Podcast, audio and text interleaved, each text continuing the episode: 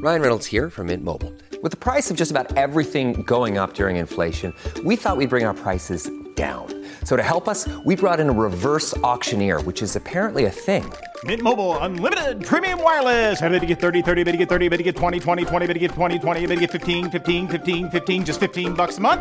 So, Give it a try at mintmobile.com slash switch. $45 upfront for three months plus taxes and fees. Promo rate for new customers for limited time. Unlimited more than 40 gigabytes per month. Slows. Full terms at mintmobile.com. Hi, I'm Avantika Chilkoti, host of The Modi Raj, a new podcast from The Economist. Narendra Modi has watched over a period of rapid growth in India, but he's also the frontman for a chauvinistic Hindu nationalism. Now, he's eyeing another term as Prime Minister. What will it mean for India and the world? I've been trying to get inside his head.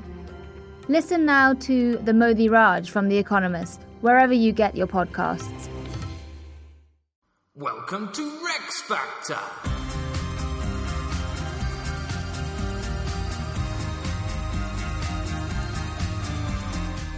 This week, Henry the Seventh.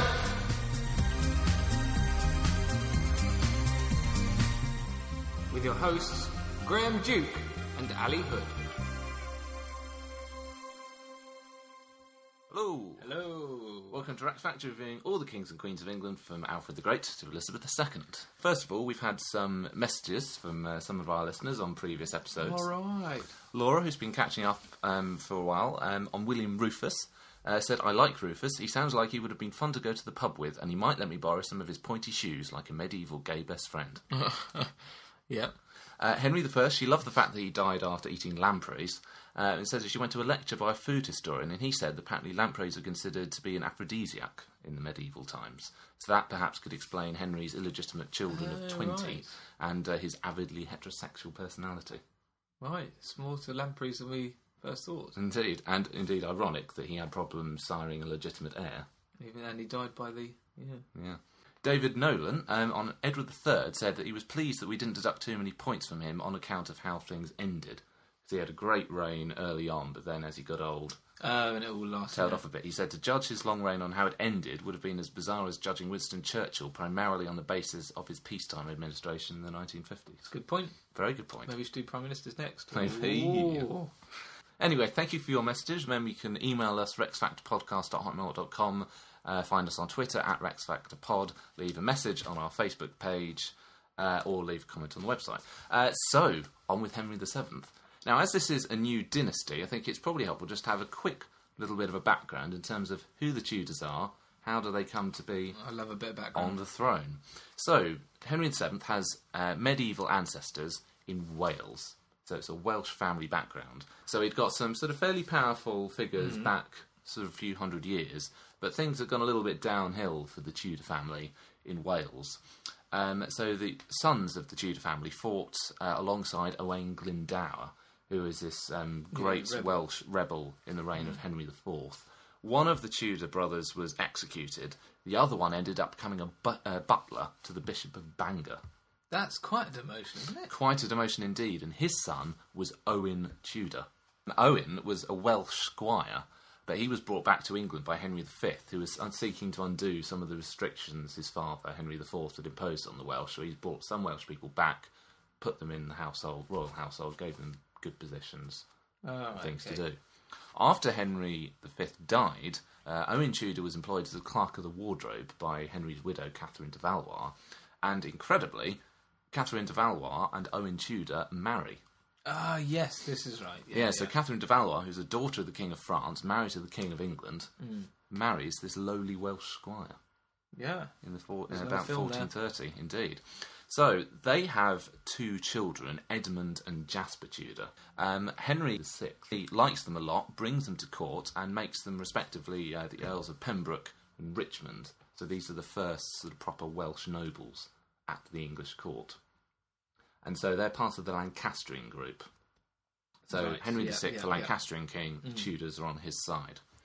Now, for Henry and how he actually gets descended from them is by a woman called Margaret Beaufort. Uh, we know them. We know them. Indeed, Yeah. she was descended from um, Edward III via John of Gaunt's illegitimate Beaufort line. So she was the great great granddaughter of Edward III, um, technically illegitimate, and Henry IV had actually said that the Beaufort line couldn't inherit the throne. So it's dubious whether her royal claims yeah, yeah. are legitimate or not. But Edmund Tudor married Margaret when she was only 12 years old. We've seen this before, haven't we? This Yeah. is And um, usually they would delay the consummation of the marriage until the bride's a bit older. But Edmund didn't want to wait, and pretty much there and then. Oh my goodness! Um, because apparently he wanted an heir, and he also wanted life interest in her lands, which you would get. And life in prison. Well, not at that time. Um, Edmund, while she was pregnant, was captured by the Yorkists and died of the plague before Margaret gave birth. Uh-huh. Well, indeed. so, Margaret uh, Beaufort gives birth, very difficult labour, she, because she's only 12 years old. Yeah. Ne- um, she and the child nearly die, but ultimately they both look like a survive. Russian doll. It's terrible. It would be awful. But the child was born successfully, they both lived, and the child is Henry Tudor, aka. And he was born in Pembroke Castle. He was born in Pembroke This Castle. is why Now we're on your Yeah. level. Yeah, exactly. So, Henry, born in 1457, as we said, the son of Edmund Tudor and Margaret Beaufort, becomes king 1485 when he's about 28 years old, and he's the 13th great grandfather of Elizabeth II. So she's a little bit Welsh, A little bit Welsh, indeed. mostly German. Mostly indeed, yes. In terms of his appearance, um, according to his sort of court historian Polydore Virgil, his body was slender but well built and strong, his height above the average, his appearance was remarkably attractive, and his face was cheerful, especially when speaking. His eyes were small and blue, his teeth few, poor, and blackish. Uh, hence why his portrait is always with his mouth closed. Yeah, we can't see that lovely smile. Yes. Uh, and then his later years, his hair thin and white and his complexion sallow. He's something of a forgotten Tudor. Despite the fact that the Tudors are so famous, Henry VII gets rather left out. Yeah, I agree. He's the only one not to appear in the Showtime series The Tudors. Yeah. We don't have an awful lot of evidence of his sort of personal papers and letters, so we don't have a lot of his direct words and his direct feelings. And also, he gets sandwiched between Richard III and Henry VIII Yeah, biggies. who are the yeah. two real biggies from this mm. period. So he gets rather overshadowed, and also his personality is quite a secretive chap. So he's not very forthcoming. We don't have that sense of someone imposing himself. Which is strange world. for a usurper. Indeed. Yeah.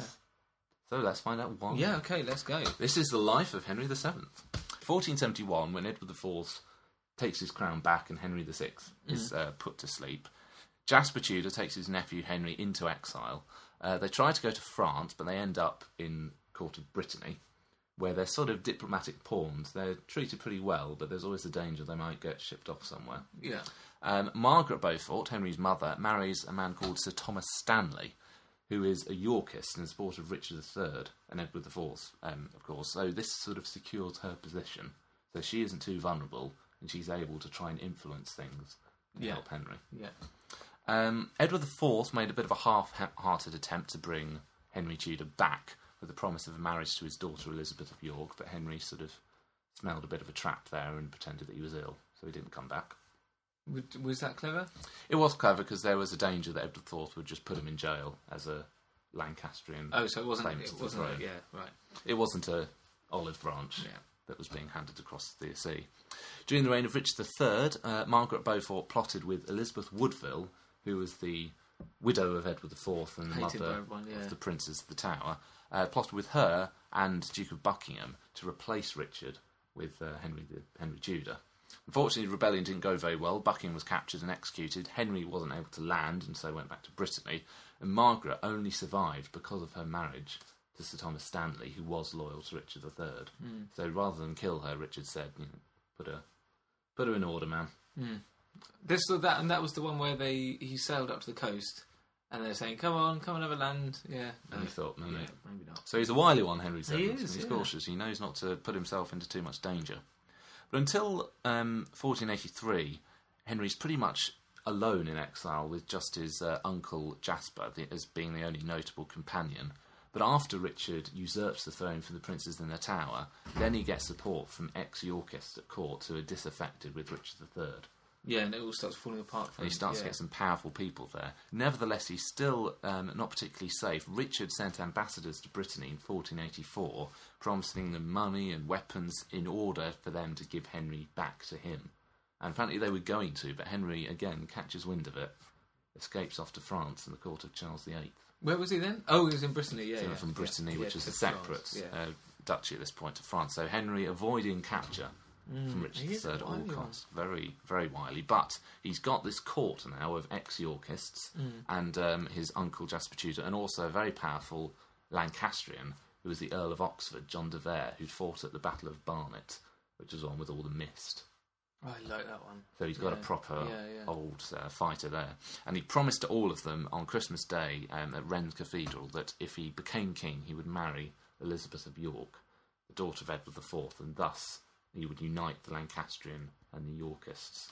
Ah, and that's where we get the Tudor marriage. Rose. Indeed, so he makes a pledge to do this, and sure enough, in 1485, he invades, lands in Milford Haven, plays up his Welshness very well, and he gets support. He's allowed to progress. People join him, and it works very well for him. So he gets to Bosworth to take on Richard III. As we covered last time, outnumbered um, by Richard III, but Richard III's men didn't really fight from. Northumberland didn't join in the battle, and the Stanley family stayed on the sidelines until they saw that Richard could be defeated, at which point they storm in, Richard is killed, and um, apparently his crown, Richard III, fell off and was apparently found on a hawthorn bush. So then Sir William Stanley picks it up and on the battlefield puts it on Henry's head and declares him King of England. That's cool. It's very cool. So Henry is king and he's won it through conquests, but he's got a very vulnerable position.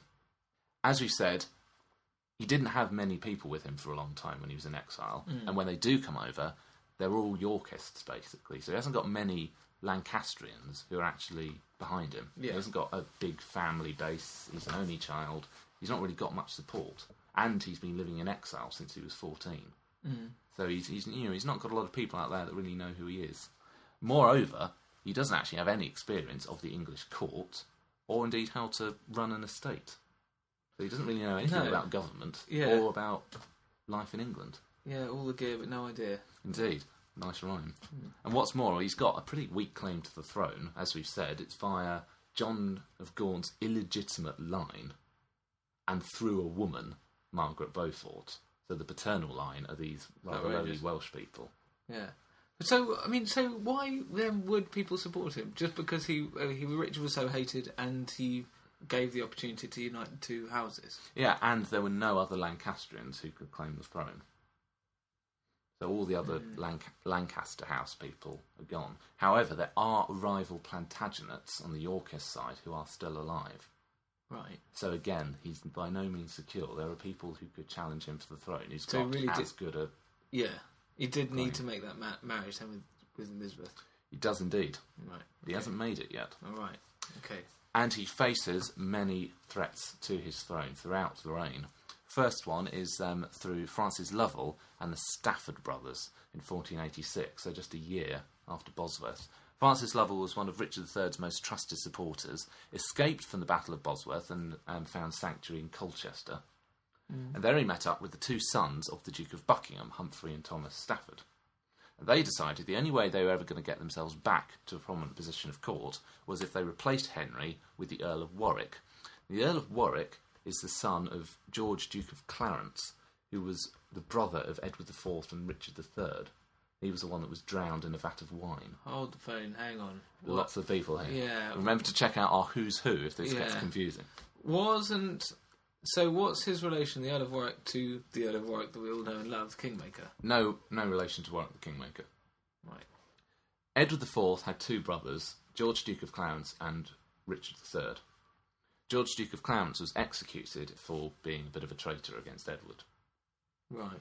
but he had a son who technically, of course, therefore has a very strong claim to the throne as one of the Yorkists. Yeah. Richard III was able to bypass him because the father had been declared a traitor that illegitimised line. the yeah. son. But now that Richard's gone and all the other Yorkists are gone, now they're saying, well, this guy Okay. Right. So he's He's got a strong claim to the claim, throne. Yeah.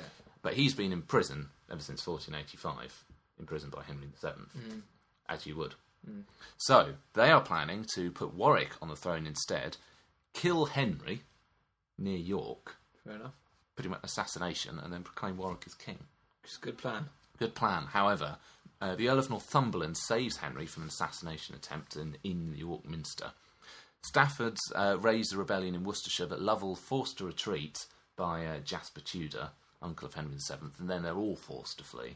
Uh, Lovell managed to escape to the court at Burgundy, but the Staffords are captured at Abingdon and executed. Anyway, that's that one dealt with. Now, a bigger one Lambert Simnel. Ah, now I know this name. Lambert Simnel, this is 1487, a rumour came around that the Earl of Warwick had escaped from the Tower of London. Yeah. Um, and Simnel was a person of just really just a commoner from Oxford, but he was trained up by a priest to impersonate the Earl of Warwick. And um, Henry paraded the real Warwick because he got him imprisoned in the way that Richard III couldn't with the princes in the Tower. Yeah, yeah, more evidence. Henry VII does with Warwick, but he's unable to stop him, stop the rumours. Part of the reason Henry isn't able to stop the rumours is that Lambert Simnel has some very prominent supporters across Europe. Chief among whom is Margaret of Burgundy.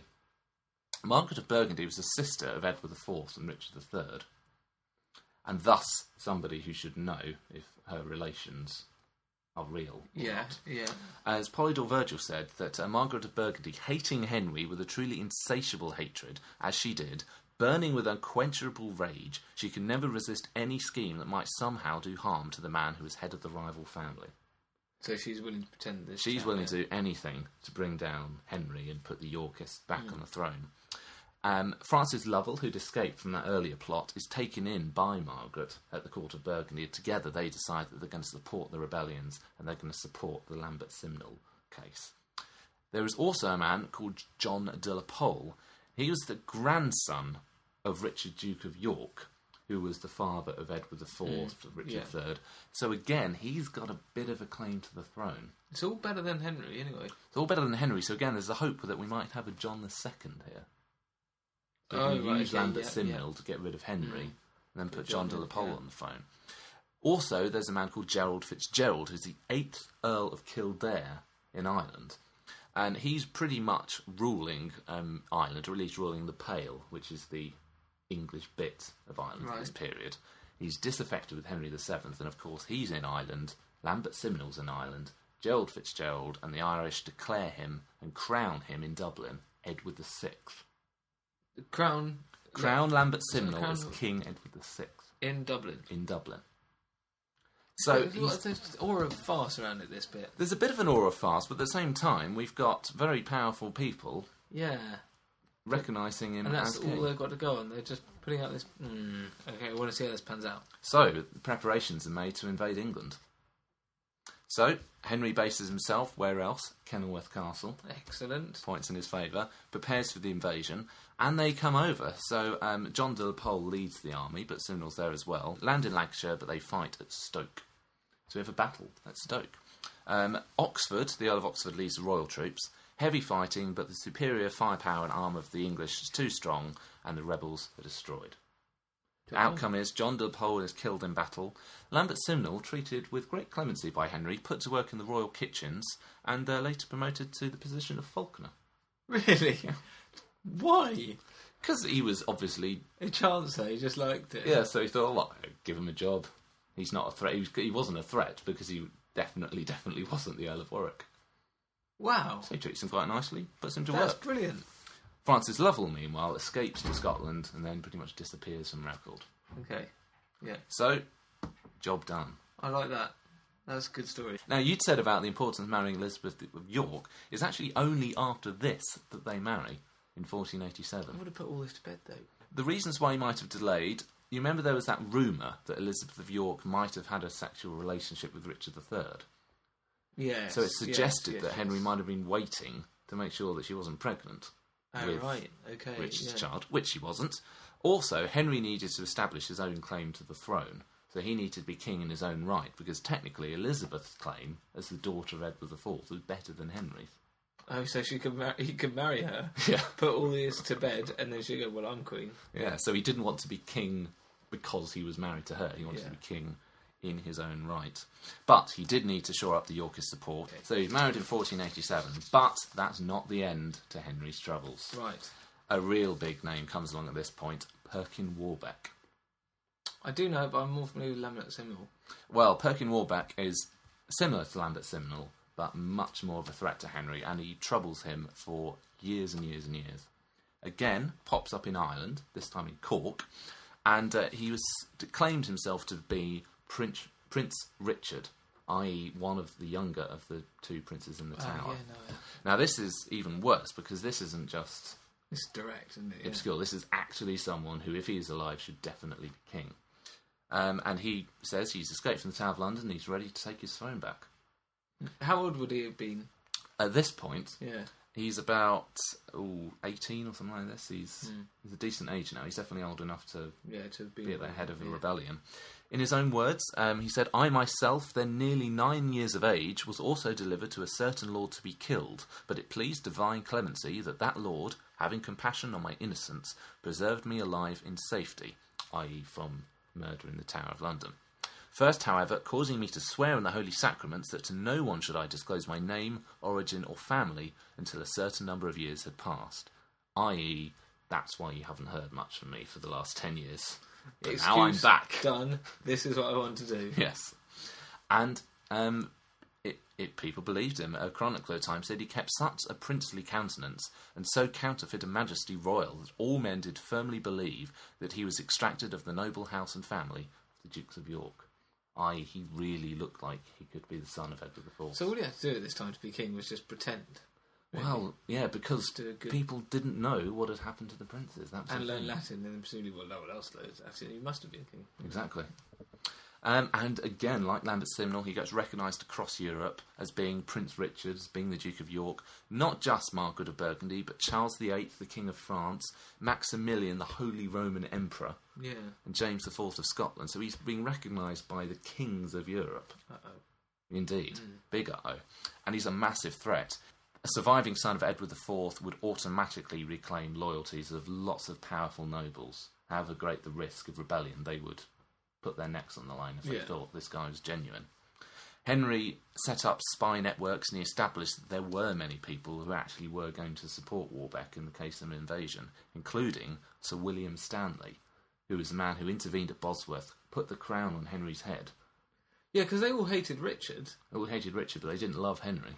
No, so they were just yeah, exactly. Yeah, Hmm. yeah. So he dealt with that, um, executed Sir William Stanley in 1495. This was a key reason why in England rebellion never builds up, because Henry kind of stamps it out before it comes along too long.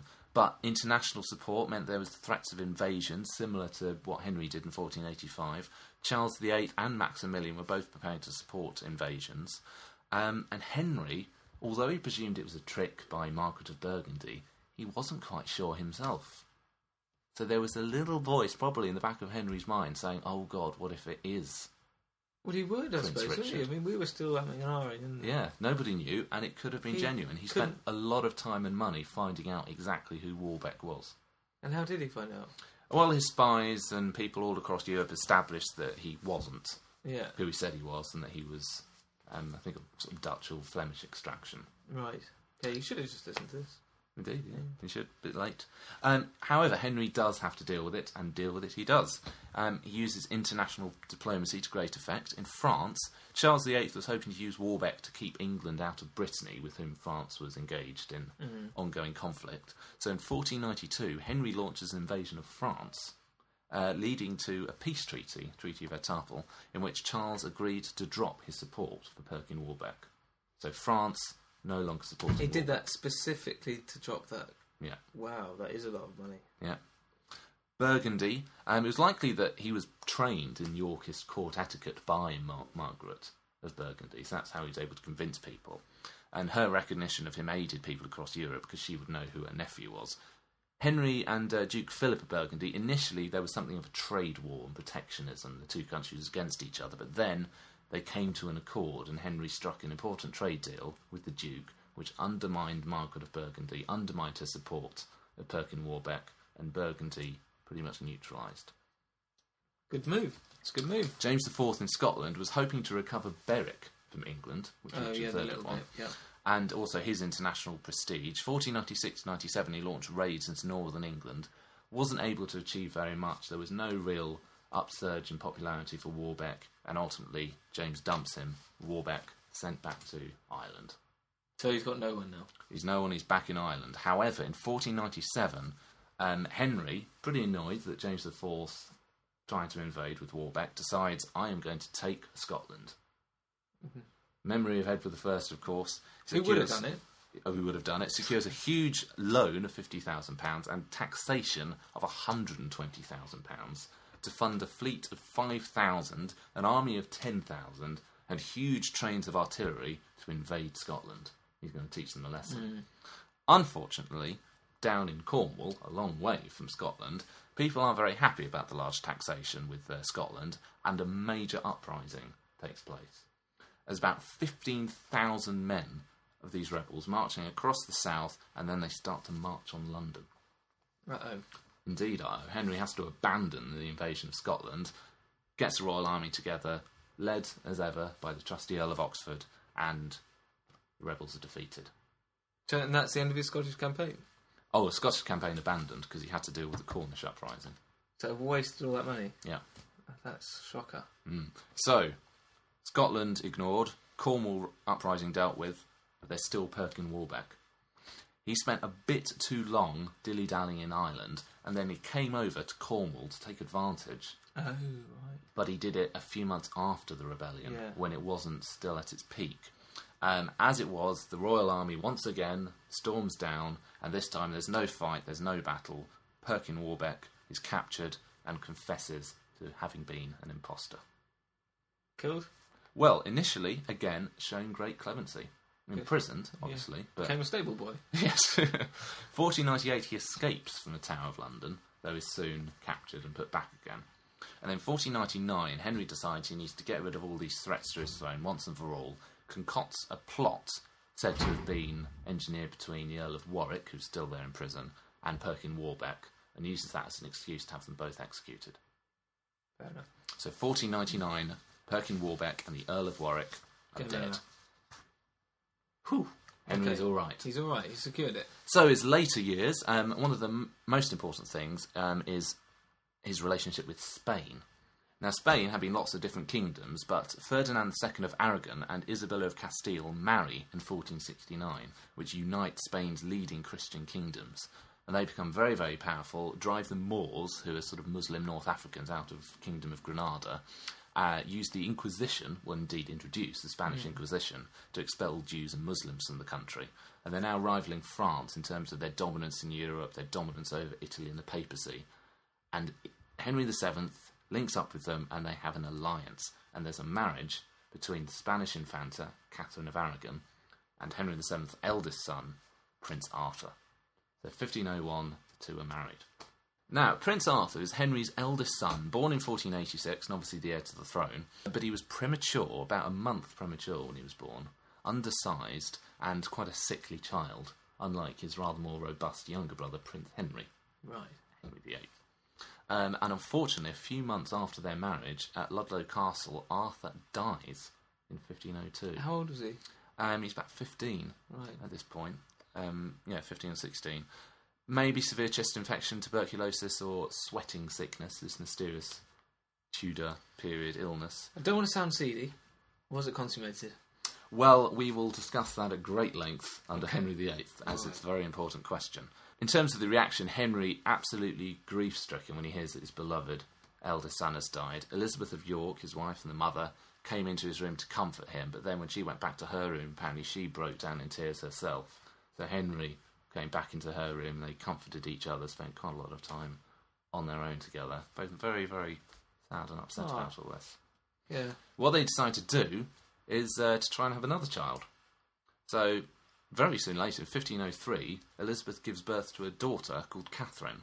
But unfortunately, the girl and Elizabeth herself die Oh, quite this is soon tragic. afterwards. So, on her 37th birthday, she's quite old really, Elizabeth York dies, 1503. Again, Henry, grief stricken, apparently shuts himself away, wouldn't speak to anyone for several days, suffered severe illness, wasn't able to eat or drink for about a week, nearly died himself. And it was over a month before he resumed his former activities. And he sort of looked to potentially some political marriage, but never really pursued it with much vigour. And when he did actually die, chose to be married next to Elizabeth of York. So although it had been kind of political marriage, there was a lot of, a lot of actual affection there. And then his later years, increasingly ill health, sort of fell ill annually in springtime with uh, respiratory problems. Prematurely aged from the stress of his reign and his personal losses. Increasingly paranoid and greedy in his governance, kept his only son, Prince Henry, very close confinement, quite awkward relationship. And then in 1509, probably from tuberculosis, Henry VII dies. And then on to your favourite chap. And then our favourite chap. But that is the That's reign him. of Henry VII. Well, I didn't know any of it really, apart from these imposters, and I can kind of see why he's overlooked. Because other than uniting stuff, there's not much there. But I guess we can break it down. Let's break it down and look at it in a bit more detail. Battliness!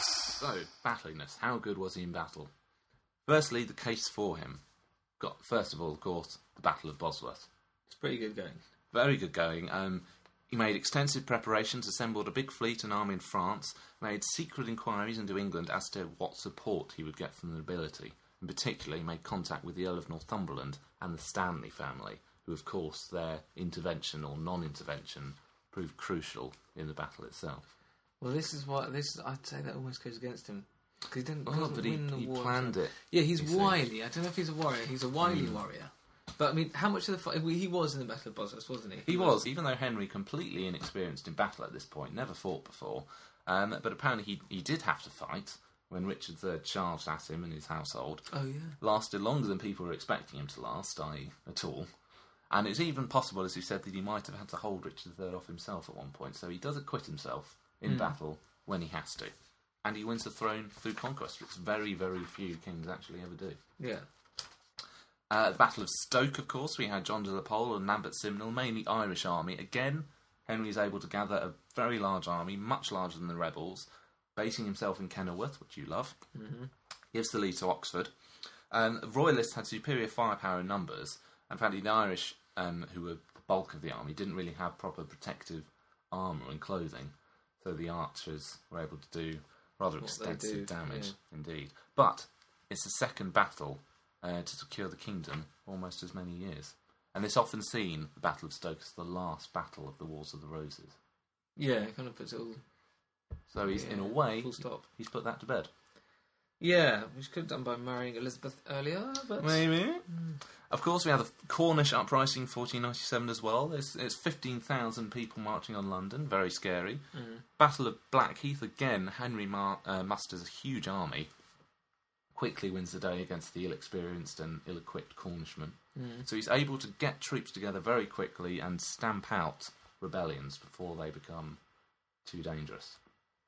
Now, Perkin Warbeck, no battles, of course, against Perkin Warbeck, but we have that spy network uh, doing really well, rooted out potential treason from Sir William Stanley, again, dealt with it before a dangerous rebellion could be organised. France in 1492, he invades and sort of forces France to come to an accord in which they drop their support of Warbeck. Also got the Burgundians um, stop supporting him. And of course, um, Warbeck did attempt to come over with an army in Cornwall, but again, stuffed out. Quite a big development in Ireland in this period. As we've seen, Ireland actually quite troublesome because they supported both Lambert Simnel and Perkin Warbeck. yeah. So Henry VII thinking, well, I'm a bit, you know, I've had enough of this, frankly. So historically, Ireland was meant to be um, a lord uh, under English lordship. Like so since John. II, John pulling out the beards, King of England is meant to be the Lord of Ireland. In reality, English kings have very little power, and actually, it's um, the Kildare family and the Pale who are really ruling the country. right. Um, but it's problematic for Henry. As you've seen, they're supporting these imposters. So what Henry does is introduce Poynings' law, or I suppose Poyning introduced Poynings' law, and this prohibits the Irish Parliament from passing any legislation without prior approval from the English Parliament. So for the first time, constitutionally, Ireland is brought to heel under English rule. Just because he said so. They Well, just put, it put in the rule. But Yeah. what this meant was Ireland weren't able to sanction any rival claimants anymore because Hmm. Henry would have to agree to it first, which obviously he wasn't going to do. Yeah. Um, it wasn't meant to be an imperialist act, but ultimately it does bring Ireland sort of closer within the fold. Yeah, definitely. Foreign policy, he has a lot of successes. With Spain, of course, he gets that marriage alliance with Arthur and uh, Catherine of Aragon. Yeah. Scotland, ultimately, James IV gives up on Perkin Warbeck, and then in 1503, James IV marries the eldest daughter of Henry VII, Margaret Tudor, which is how the Stuarts and the Scots end up having claim to the English throne Yeah. through oh, that well marriage. yeah. Mm. And the real credit to him is he survives. He was in a very weak position in 1485. No power base, uh, power base, no experience, no loyal supporters in the country. Faces lots and lots of rebellions and people trying to steal his throne, but he survives. Yeah. And you'll like this. Um, he subsidised shipbuilding and in 1495 commissioned Europe's first and the world's oldest surviving dry dock. Oh, really? Yeah, Blimey. that's a bit of a plus point for him. That's a little plus point. I mean, go on, let's do these win- with the um, bad bits. Yeah, the first, bad bits, as you sort of alluded to when we came to Bosworth. Henry isn't a soldier. He's No. not a military man. At Bosworth, you can say he's attacked, he's defended, he's crowned. He's never actually doing. He's always just being led. He's always responding to other people's actions. And although he's a good leader of men in terms of keeping people on his side, in terms of the battle, Oxford leads the troops at uh, Bosworth, he leads them at Stoke, and he leads them at Blackheath. Henry, other than Bosworth, never involved in the fighting, and even at Bosworth, Henry's always at the back. He's never involved. He's always sending other people Yeah. to do his fighting for him. Yeah, but as you say, I mean, he did win that battle, Hmm. and he was there. And also, he has unfulfilled invasions. Apparently, he was considering invading Ireland at one point, but had to con- reconsider when Simnel I Ireland invaded England instead.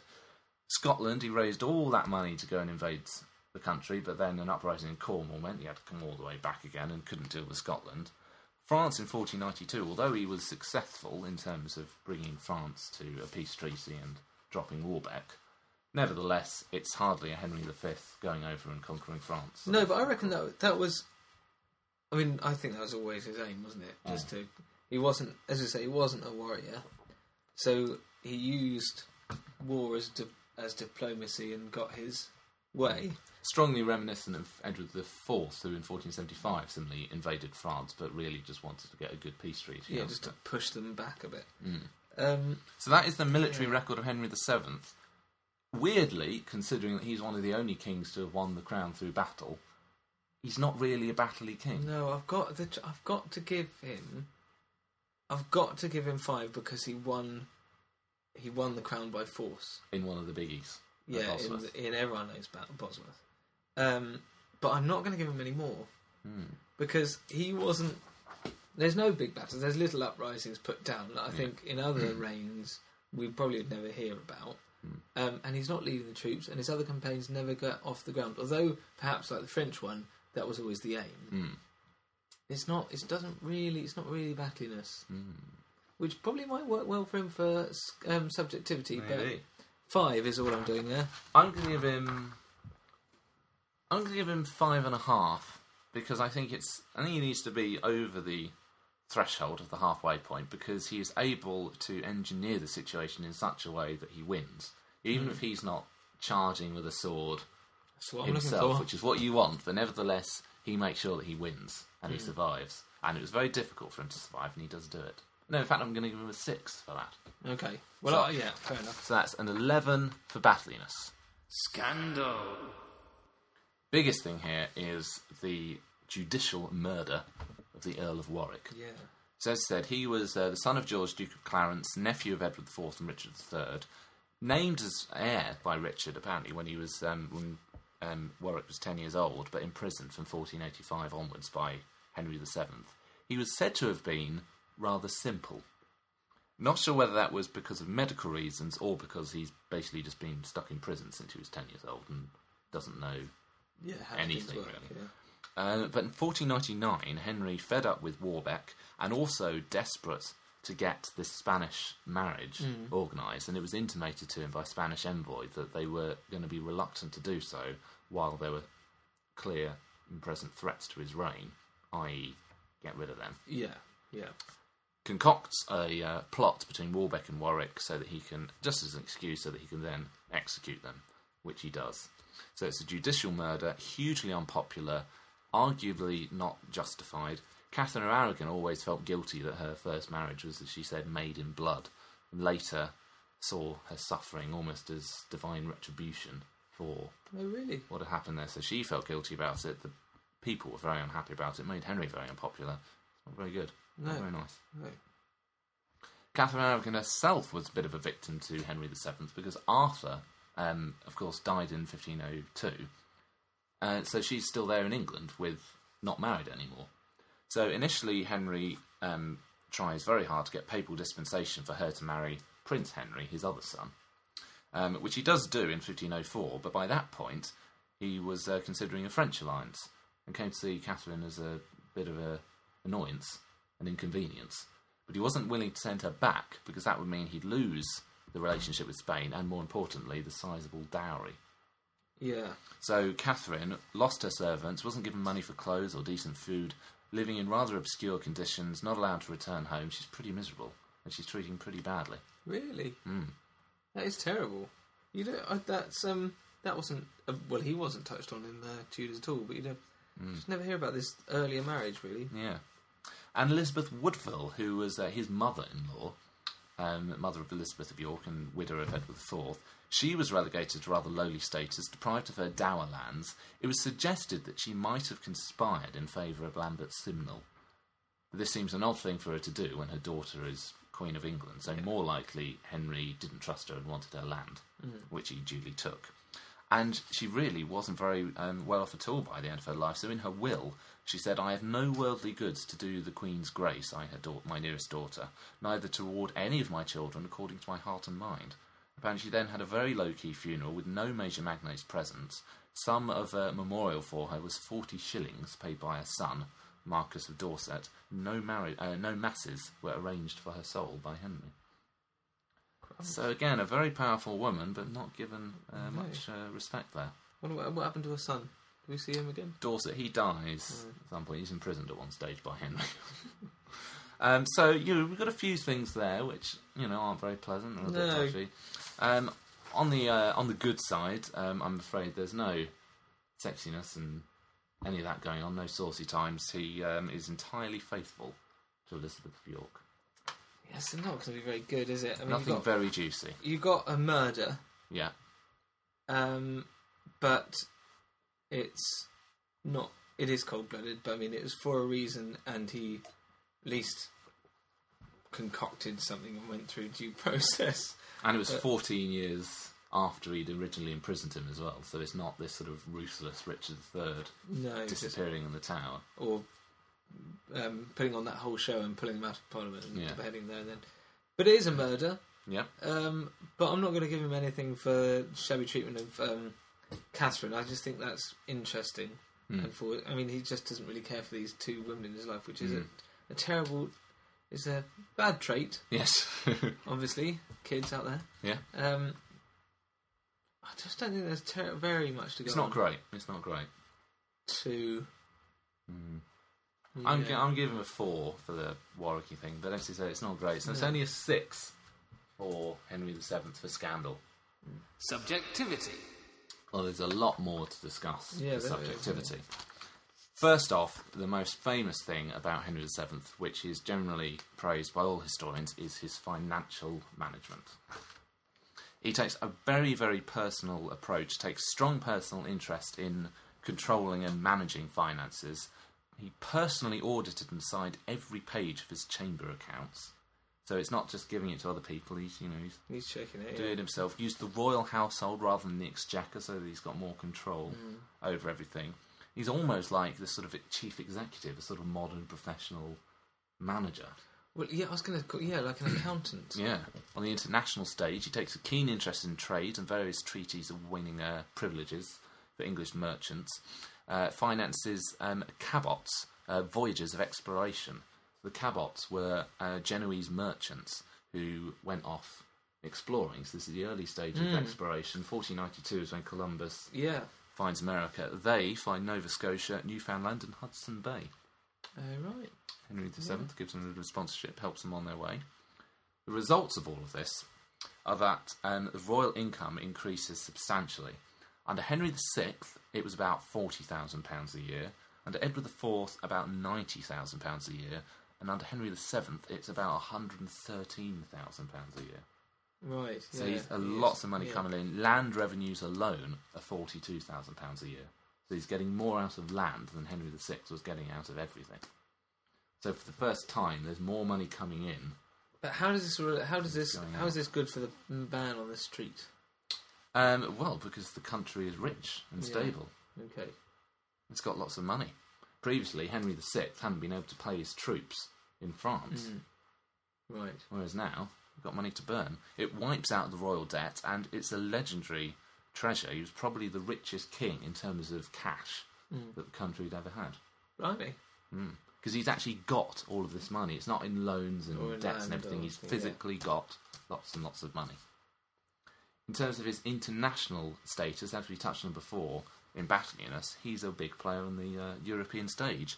The 1492 Treaty of Etaples with France led to them abandoning their support for Warbeck, but they also paid England an annual indemnity um, and sort of some of the arrears from Edward IV's previous treaty, apparently significantly improved Henry's income and um, also improved the relations between the countries as well, So we managed to get a treaty out of them and m- remain friends. and money. Blimey. In uh, 1496, he signed the Intercursus Magnus, which is a major commercial treaty with Venice, Florence, Netherlands, and the Hanseatic League. And there were trade privileges and fixed duties, particularly benefited English wool merchants. Doing some good stuff there. And 1497 was the Treaty of Medina del Campo, which was the alliance and marriage with Spain and Catherine of Aragon. Spain, as we said, major new power on the European stage, and Catherine of Aragon is the most prestigious royal bride, Catherine de Valois. So England, you know, it's good, but it's actually a player Yeah, the front and centre. and he's achieved this. Another one of his great legacies is controlling the nobility. In the Wars of the Roses, they've been very powerful. We'd had the overmighty figures like Richard Duke of York, like the Earl of Warwick. Henry stops all this. Yeah, we've had years of that too. Yeah, through natural wastage, the period shrinks from uh, 55 peers to just 42 by the end of the reign, because Henry just doesn't make new ones, takes the land for himself. He also uses bonds and recognizances. So this is where there are contractual obligations between the nobles and the king, and if the nobles don't comply with it, Henry puts in stiff financial penalties. So they have to remain loyal to him, or else they risk being severely damaged financially Right. by yeah, the punishments yeah. that Henry puts in. So he pretty much emasculates the nobles. So 40, um, 46 of the 62 peerage families were at Henry's mercy during his reign. Seven were under attainder for potential treason. 36 were bound by these recognizances, these contractual obligations owing him money, and three he had constrained by other means. Wow. So he's really got his thumb Yeah, All as of it the nobles. be, really. So they end up being far less powerful than they've been in previous years. No more Warwicks or Dukes of York. They're given a say in government through great council, so they're not completely pushed out. And despite all of this, there are no real major rebellions from his nobility in all this period. So he keeps them on side. Probably relieved to have a bit of stability, I reckon. Indeed, but he's got control over the nobles. Yeah, yeah. He also has a very cultured court. He's often described as something of a miser, but there's lots of frivolity going on, lots of good times. Um, spends lavishly on magnificent ceremonies, clothing, jewellery, festivities, music. Um, records show that he lost quite a lot of money at cards, dice, tennis, and archery. No record that he ever won any money. Um, and also, he puts in a lot of money on palaces, um, particularly Richmond Palace. Um, Which becomes. uh, oh, what does, Does it become Hampton Court? no, no, it's separate, but it is on the river as well, so you have to get there by boat. Uh, magnificent palace built on the site of Sheen, which had been built by Richard II but knocked down when his wife died. Um, very impressive, looks very lovely. Against this, you could argue that, as everything with Henry, he does it for a reason. He's aware of the propaganda value, both to his people, but in particular foreign visitors, of looking good, having the pageantry, mm. having the ceremony that really says this is royalty, this is power, this is stability. So it's arguably that he uses it rather than being necessarily a, a fun king. Yeah. But still, it's all looking nice. His legacy is very impressive. Brings peace and unity to England after the Wars of the Roses. As we said, the marriage to Elizabeth of York unites the Yorkist Lancastrians, and of course we have the famous Tudor rose, the red and the white together. Yeah, yeah. His record ultimately is that he successfully holds his throne for 24 years. In the previous 24 years, there had been five kings, all of whom at one stage were deposed. That is impressive. He completely reverses everything that's gone on before. And when he dies and Henry VIII becomes king, it's the first uncontested transfer of power since 1422. Nearly 100 years. Nearly 100 years since the father had been able to pass on the throne to his son without any problems. Yeah. Okay. Well done, that man. But of course, we have some negatives as well. Firstly, we have Wales. Now, when we re- did Bosworth at the start, we made much about how he had these claims for Welshness and he used it to gain support. But actually, it's maybe a little arguable how Welsh he really was in terms of his heart and what he actually does. So, although he names his eldest son Arthur, harking back to this Welsh mythology, there are limits to his Welshness. He's got a lot of English and French blood in there, as well as the Welsh. Spent his formative years exiled across um, in Brittany and France. No evidence he ever spoke or understood Welsh.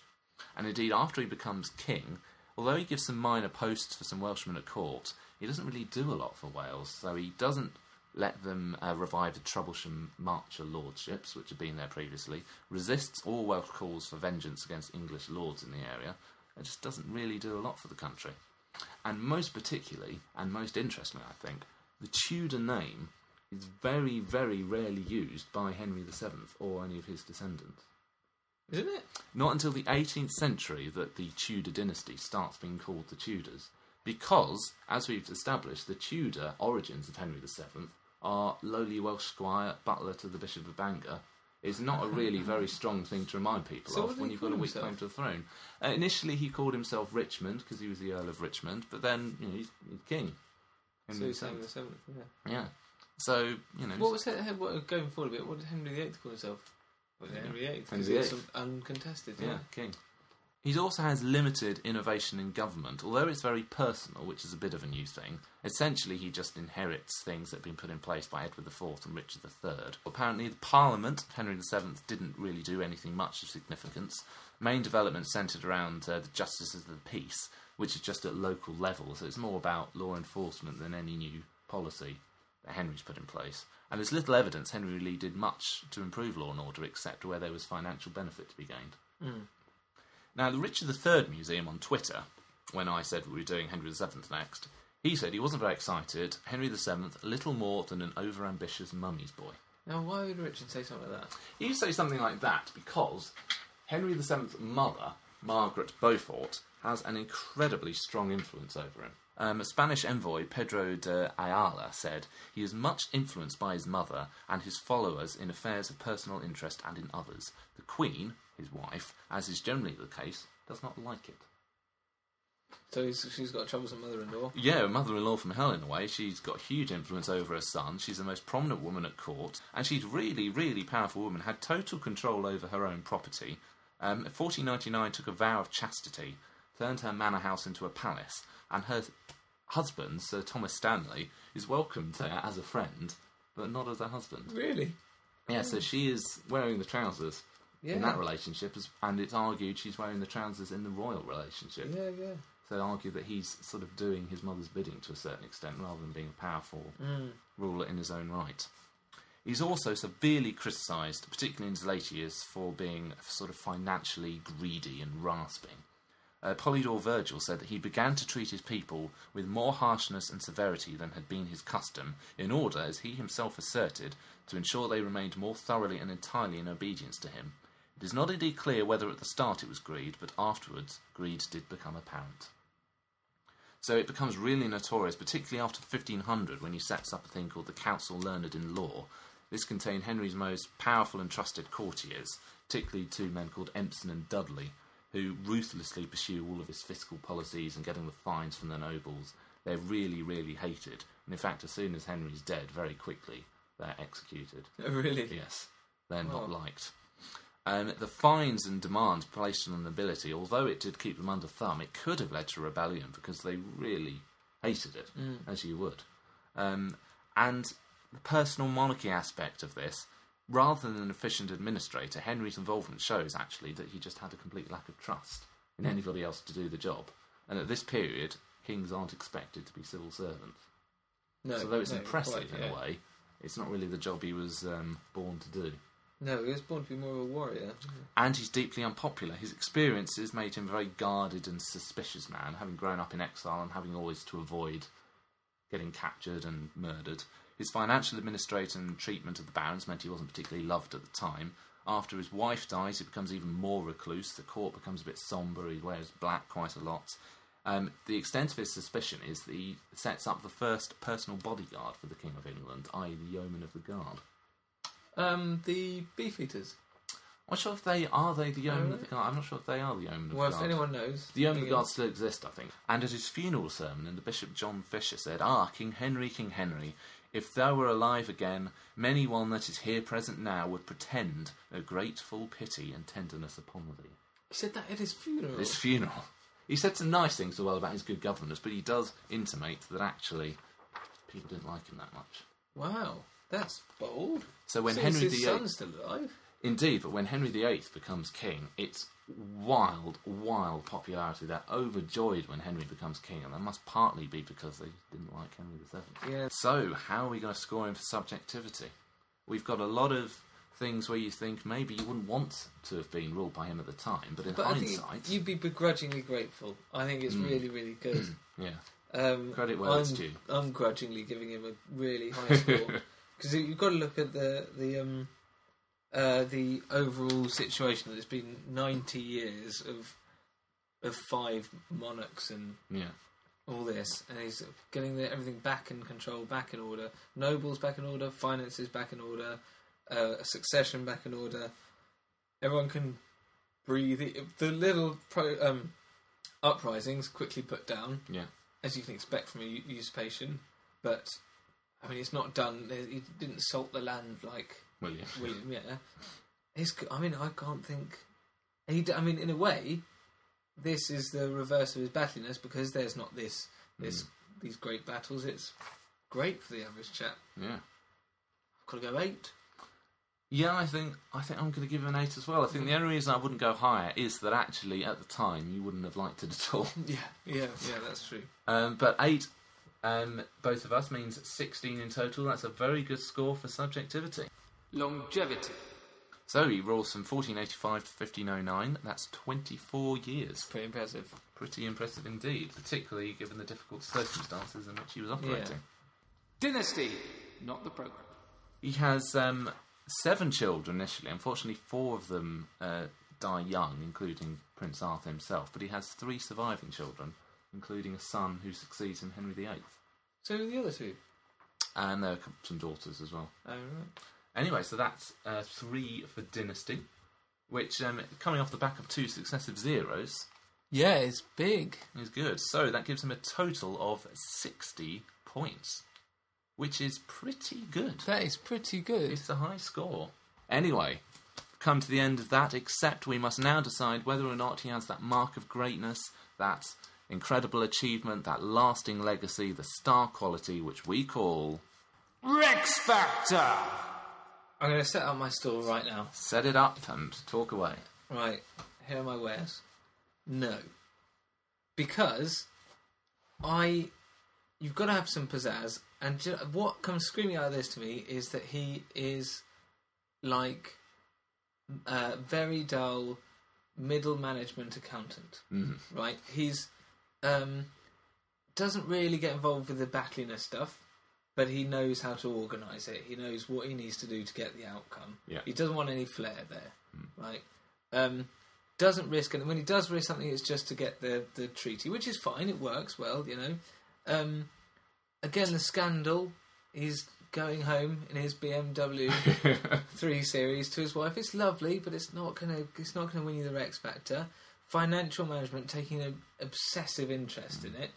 Um, again, again, great, but you're not. How you don't want an accountant as king. Well, you do. I mean, it's got him well in subjectivity, but it's not going to get you the Rex Factor.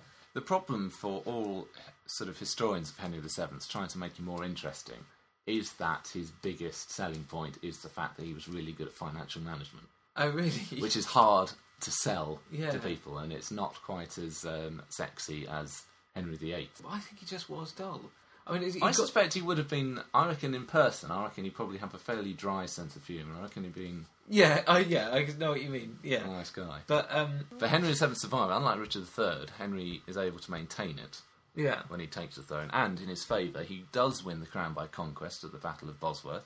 He survives all those plots and rebellions, pretty much ends the Wars of the Roses, restores England's position as a major player in Europe, and uh, his legacy that he leaves behind is a very rich, powerful, united kingdom, an uncontested succession. And all of the things which come afterwards from Henry VIII and Elizabeth could not have been possible if Henry VII hadn't worked so hard on his audit trails and putting out the plots. That's absolutely to right. set the country up. It's Henry VII's achievement is to make England a powerful country that somebody can. and I'm with. sure that Richard Branson would say that I couldn't be where I am today without these in, this group of incredibly clever accountants that have sorted it all out for me.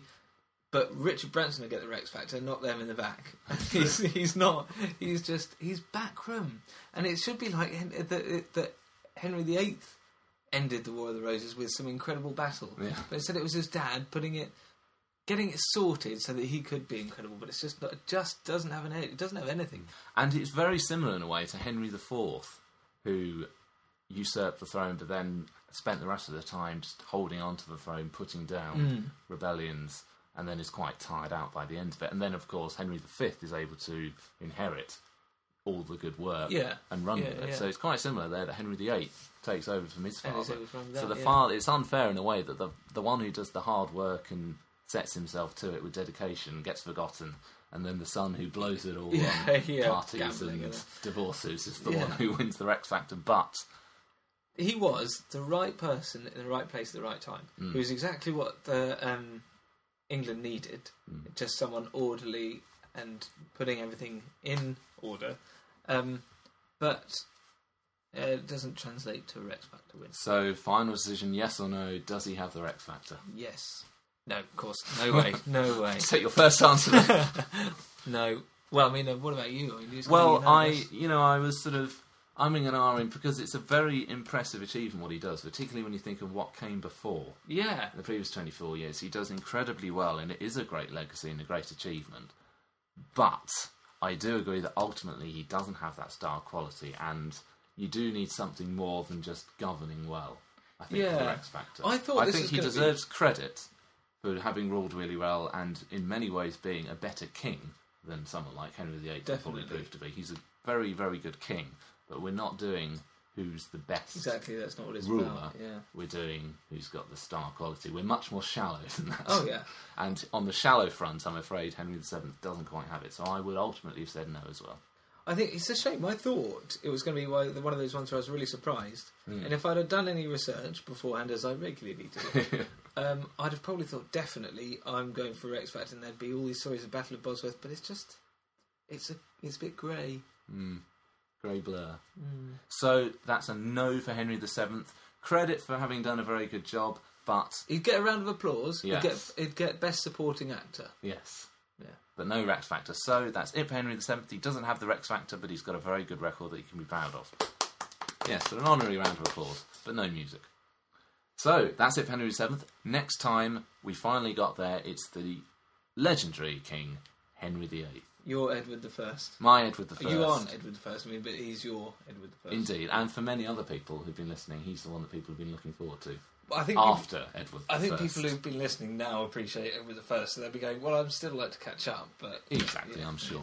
We will have um, a few weeks off while Ali goes to uh, American holiday and I research Henry VIII, as you will be doing in America. Oh, yeah. Uh, but until then, goodbye for me. Cheerio.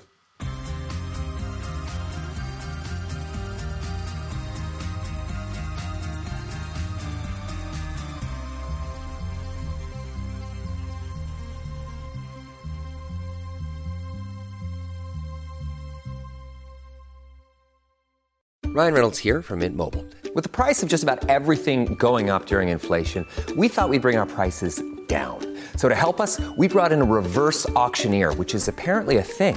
Mint Mobile unlimited premium wireless. Ready to get 30, 30, bit to get 30, bit to get 20, 20, 20, bit to get 20, 20, bit to get 15, 15, 15, 15 just 15 bucks a month. So, Give it a try at mintmobile.com slash switch. $45 upfront for three months plus taxes and fees. Promo rate for new customers for limited time. Unlimited more than 40 gigabytes per month. Slows. Full terms at mintmobile.com.